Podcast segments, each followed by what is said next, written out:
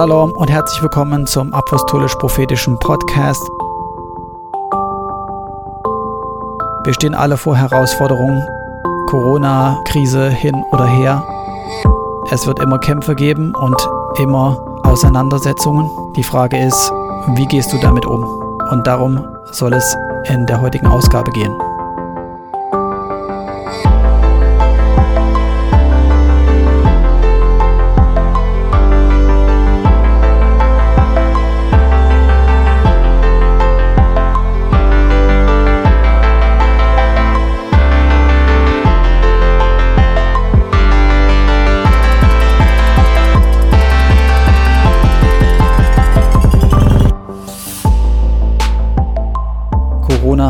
Kein Ende in Sicht, scheinbar.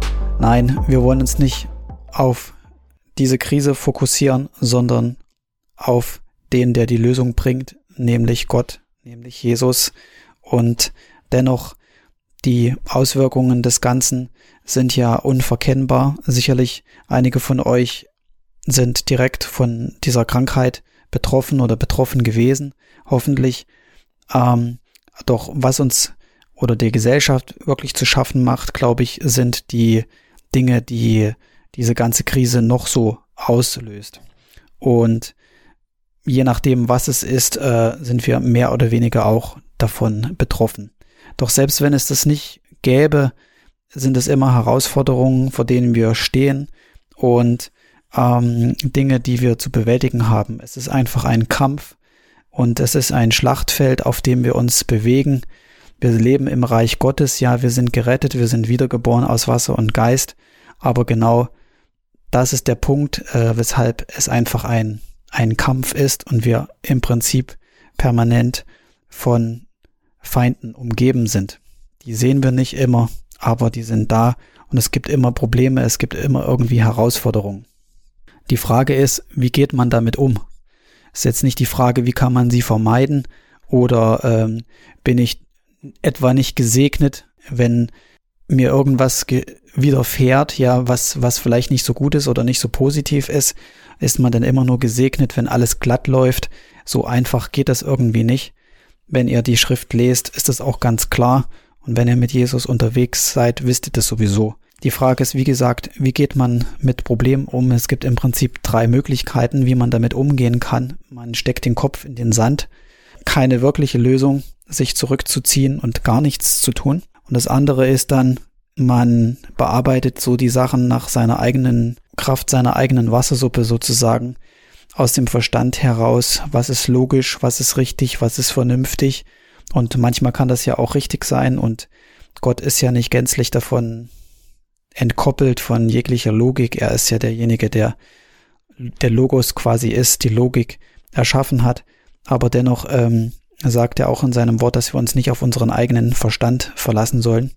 Die Lösung des Ganzen ist, dass wir die Lösung bei Gott suchen. Das ist natürlich klar. Doch wie sieht das quasi praktisch aus oder worum geht es dabei eigentlich? Ähm, wie gesagt, wenn du mit Gott unterwegs bist, dann hast du schon gewisse Erfahrungen und du weißt äh, oder scheinbar, wo der Hase langläuft, ja. Und meistens spult man dann auch so ein Lösungsschema ab, und denkt, ja, genau, so läuft das jetzt. Ja, so hat es Gott immer gemacht und so funktioniert das jetzt. Das wäre dann so die logische, äh, die religiöse Art und Weise, eine Herausforderung zu bearbeiten. Du kennst dich aus, du kennst Gott schon, ja, und er macht das jetzt so, weil er es immer so gemacht hat. Doch ähm, meistens ist es nicht so. Und das hat verschiedene Gründe. Damit es nicht so abstrakt ist und ihr versteht, wovon ich rede, ähm, lesen wir beziehungsweise gucken wir uns eine Geschichte an aus dem Matthäusevangelium, beziehungsweise wir finden das auch im Markus-Evangelium. Das ist in äh, Matthäus 14, die Speisung der 5000. Ihr kennt die Geschichte. Wenn Gott etwas tut oder auch was Übernatürliches tut, weil in dem Fall ist es ja was wirklich Gewaltiges, Übernatürliches, dann gibt es zwei Gründe dafür. Äh, zum einen, es ist einfach die praktische Lösung eines Problems. Was ist hier das Problem? Es gibt ziemlich viele Menschen, die nichts zu essen haben und es ist im Prinzip unmöglich, es ist aussichtslos, die zu speisen. Und Was ist die Lösung? Die Lösung ist, ihnen was zu essen zu geben. Ja. Aber es geht in dem Fall nicht auf die normale Art und Weise, dass sie einfach gehen, kaufen etwas und bringen es dann wieder zurück. Das heißt, die Lösung hier ist übernatürlich, aber auch ganz praktisch, ganz irdisch eigentlich. Ein befriedigt ein irdisches Bedürfnis, was ganz normal ist, nämlich zu essen. Und äh, das ist genial einfach. Das ist total genial. Aber es ist nur ein Teil der Geschichte, weil ähm, wenn Gott etwas tut, gibt es zwei Aspekte, nämlich einmal das Praktische, wie gesagt, das Speisen der 5000 und das andere ist, ähm, dass Gott damit etwas über sein Wesen, über seinen Charakter offenbart, was er tun kann, was in seiner Kapazität ist und zwischen den Zeilen, was auch von seinem Charakter dadurch offenbart wird, ja, ähm, hinsichtlich Erbarmen und dass er ähm, sich kümmert und ich will nicht auf die einzelnen Aspekte eingehen, sondern nur generell damit klar machen, dass Gott eine Sache löst und dir damit etwas ähm, essentiell Wichtiges zeigt. Ähm, interessant ist hier auch, dass er zu den Jüngern sagt, dass sie das eigentlich machen sollen. Ja, er sagt ihnen, dass sie das tun sollen, ja. Ähm, hier lesen wir, Jesus aber sprach zu ihnen, sie haben es nicht nötig, wegzugehen, gebt ihr ihnen zu essen. Sie sprachen zu ihm, wir haben nichts hier als fünf Brote und zwei Fische. Ja, wir sind hier ganz irdisch gesinnt, wir haben nur das, wie sollen wir das machen? Ja, wie soll denn das funktionieren? Und dann zeigt es ihnen Jesus und speist die 5000, beziehungsweise eigentlich sind es ja noch viel mehr. Das sind 5000 Männer ohne Frauen und Kinder. Also unter Umständen könnte es sogar sein, dass es fast äh, das Doppelte sind, nämlich 10.000. So, äh, dann geht es weiter. Jesus geht auf dem See, ja. Also er kommt die ganze Palette an ähm, Special Effects und Zeichen und Wundern, je nach Evangelium, was man, was man denn liest. Ja, wir gehen mal ins Markus-Evangelium. Da haben wir das im Kapitel 6 und ähm, dann lehrt er und wie gesagt heilt und dann kommt nochmal eine fast identische Geschichte, nämlich die Speisung der 4000. Und dann wieder, okay, ähm, gibt er ihnen die Lektion, was sie eigentlich schon hätten wissen sollen, sagt ihnen auch, ja, wie viele Brote habt ihr? Sie aber sprachen sieben. Da befahl er der Menge, sich auf die Erde zu lagern, und er nahm die sieben Brote, dankte, brach sie und gab sie seinen Jüngern, damit sie sie austeilten, und sie teilten sie dem Volk aus. Vorher sagen sie noch, und seine Jünger antworteten ihm, woher könnte jemand diese hier in der Einöde mit Brot sättigen? Als hätten sie das, das nicht schon vor kurzem erlebt. Und okay, Kritiker werden sagen, ja, die Geschichten sind einfach nur so zusammengebastelt. Das ist ursprünglich mal eine Geschichte gewesen, aber das ist mir vollkommen egal, weil ähm, er sagt ja dann auch, Markus 8, Vers 14, und sie hatten vergessen, Brote mitzunehmen und hatten nur ein Brot bei sich im Schiff. Da gebot er ihnen und sprach, seht euch vor, hütet euch vor dem Sauerteig der Pharisäer und vor dem Sauerteig des Herodes. Und sie besprachen sich untereinander und sagten, weil wir kein Brot haben.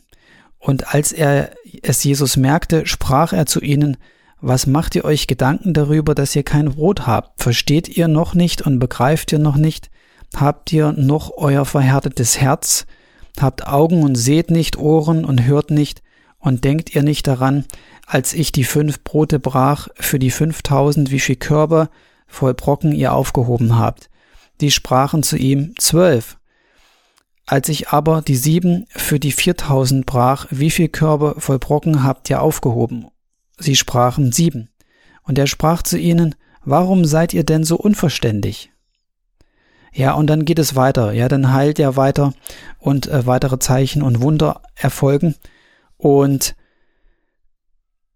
der Punkt ist, dass wir anstatt den Kopf in den Sand zu stecken oder uns nach eigenen, auf unsere Erfahrung basierenden oder sonst irgendwelchen gut erscheinenden Lösungen äh, fokussieren, ähm, wir uns an Gott wenden, das ist klar, das wisst ihr ja natürlich, aber auch ähm, konkret ihn fragen, was, was zu tun ist und äh, wir können einfach keine Schema F-Antwort erwarten. Wir leben in Zeiten, die herausfordernder vielleicht nicht sein könnten oder auch seltsamer nicht sein könnten.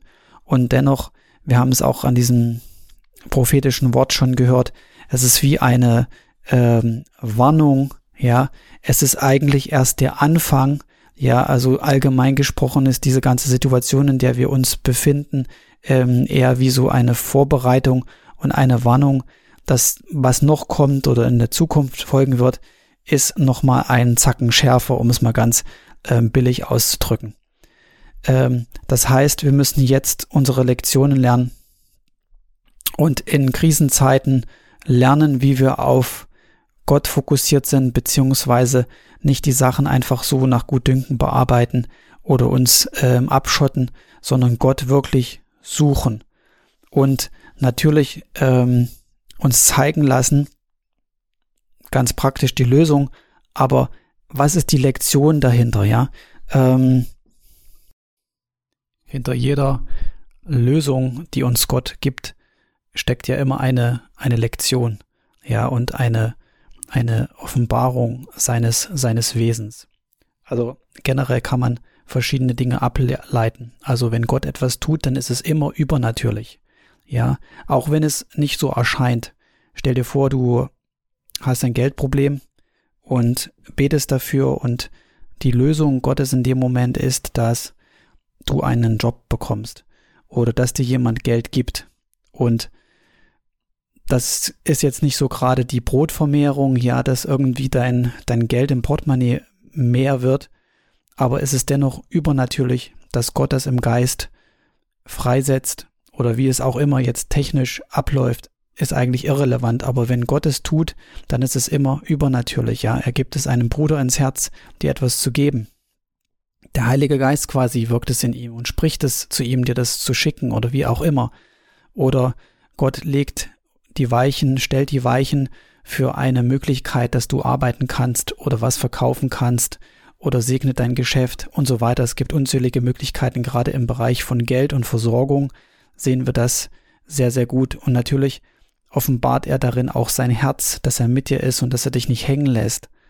Ähm, es ist immer halt auch eine, es ist immer eine Offenbarung seines Wesens auch darin, ja. Es ist übernatürlich, es ist eine Offenbarung seines Wesens und es setzt Dankbarkeit frei, äh, weil du kannst Gott ja immer dafür danken, ähm, weil er es getan hat und nicht du. Und auch wenn du arbeitest und Geld dafür bekommst, aber letzten Endes ist er derjenige gewesen, der, der die Möglichkeit eines Jobs geschaffen hat oder ähm, andere Dinge, damit du versorgt bist beispielsweise oder dass du geheilt wirst, ja. Glaube wird dadurch freigesetzt. Du lernst ihm mehr zu vertrauen oder auch, dass es sich lohnt, natürlich zu glauben, ihm zu vertrauen. Und ähm, das stärkt deinen Glauben und es setzt auch Furcht Gottes frei. Ja, also wenn du gerade was erlebst, was was wirklich tief geht, also was auch sehr, äh, was auch übernatürlich ist, ähm, direkt handfest, dann dann setzt das Furcht Gottes frei, ja, weil du Gott mehr erkennst und indem du ihn mehr erkennst, lernst du ihn auch zu fürchten. Und hier in dem Fall das natürliche Bedürfnis wurde erstmal befriedigt, aber es zeigt so viel mehr über Gott. Jesus hat offenbart, was er tun kann. Und ähm, er hat es sogar zweimal hintereinander gemacht, damit die Jünger das verstehen. Er hat ihnen eine ernste Lektion erteilt und sie hatten echt Mühe, das zu ergreifen, obwohl es so gewaltig war. Ja, obwohl es so krass eigentlich war, wie man, wie man das noch nicht verstehen kann, will man manchmal da fragen. Ja, die haben zweimal diese Sachen erlebt und haben es immer noch nicht begriffen. Und darauf werde ich morgen noch eingehen, nämlich auf den Sauerteig der Pharisäer und des Herodes und das verhärtete Herz und was diese Dinge für eine Rolle spielen, uns im Prinzip von dem abzuhalten, was Gott an Lösungen bereitstellt und wie er eigentlich in unserem Leben wirken will. So, seid gesegnet und bis dahin dann.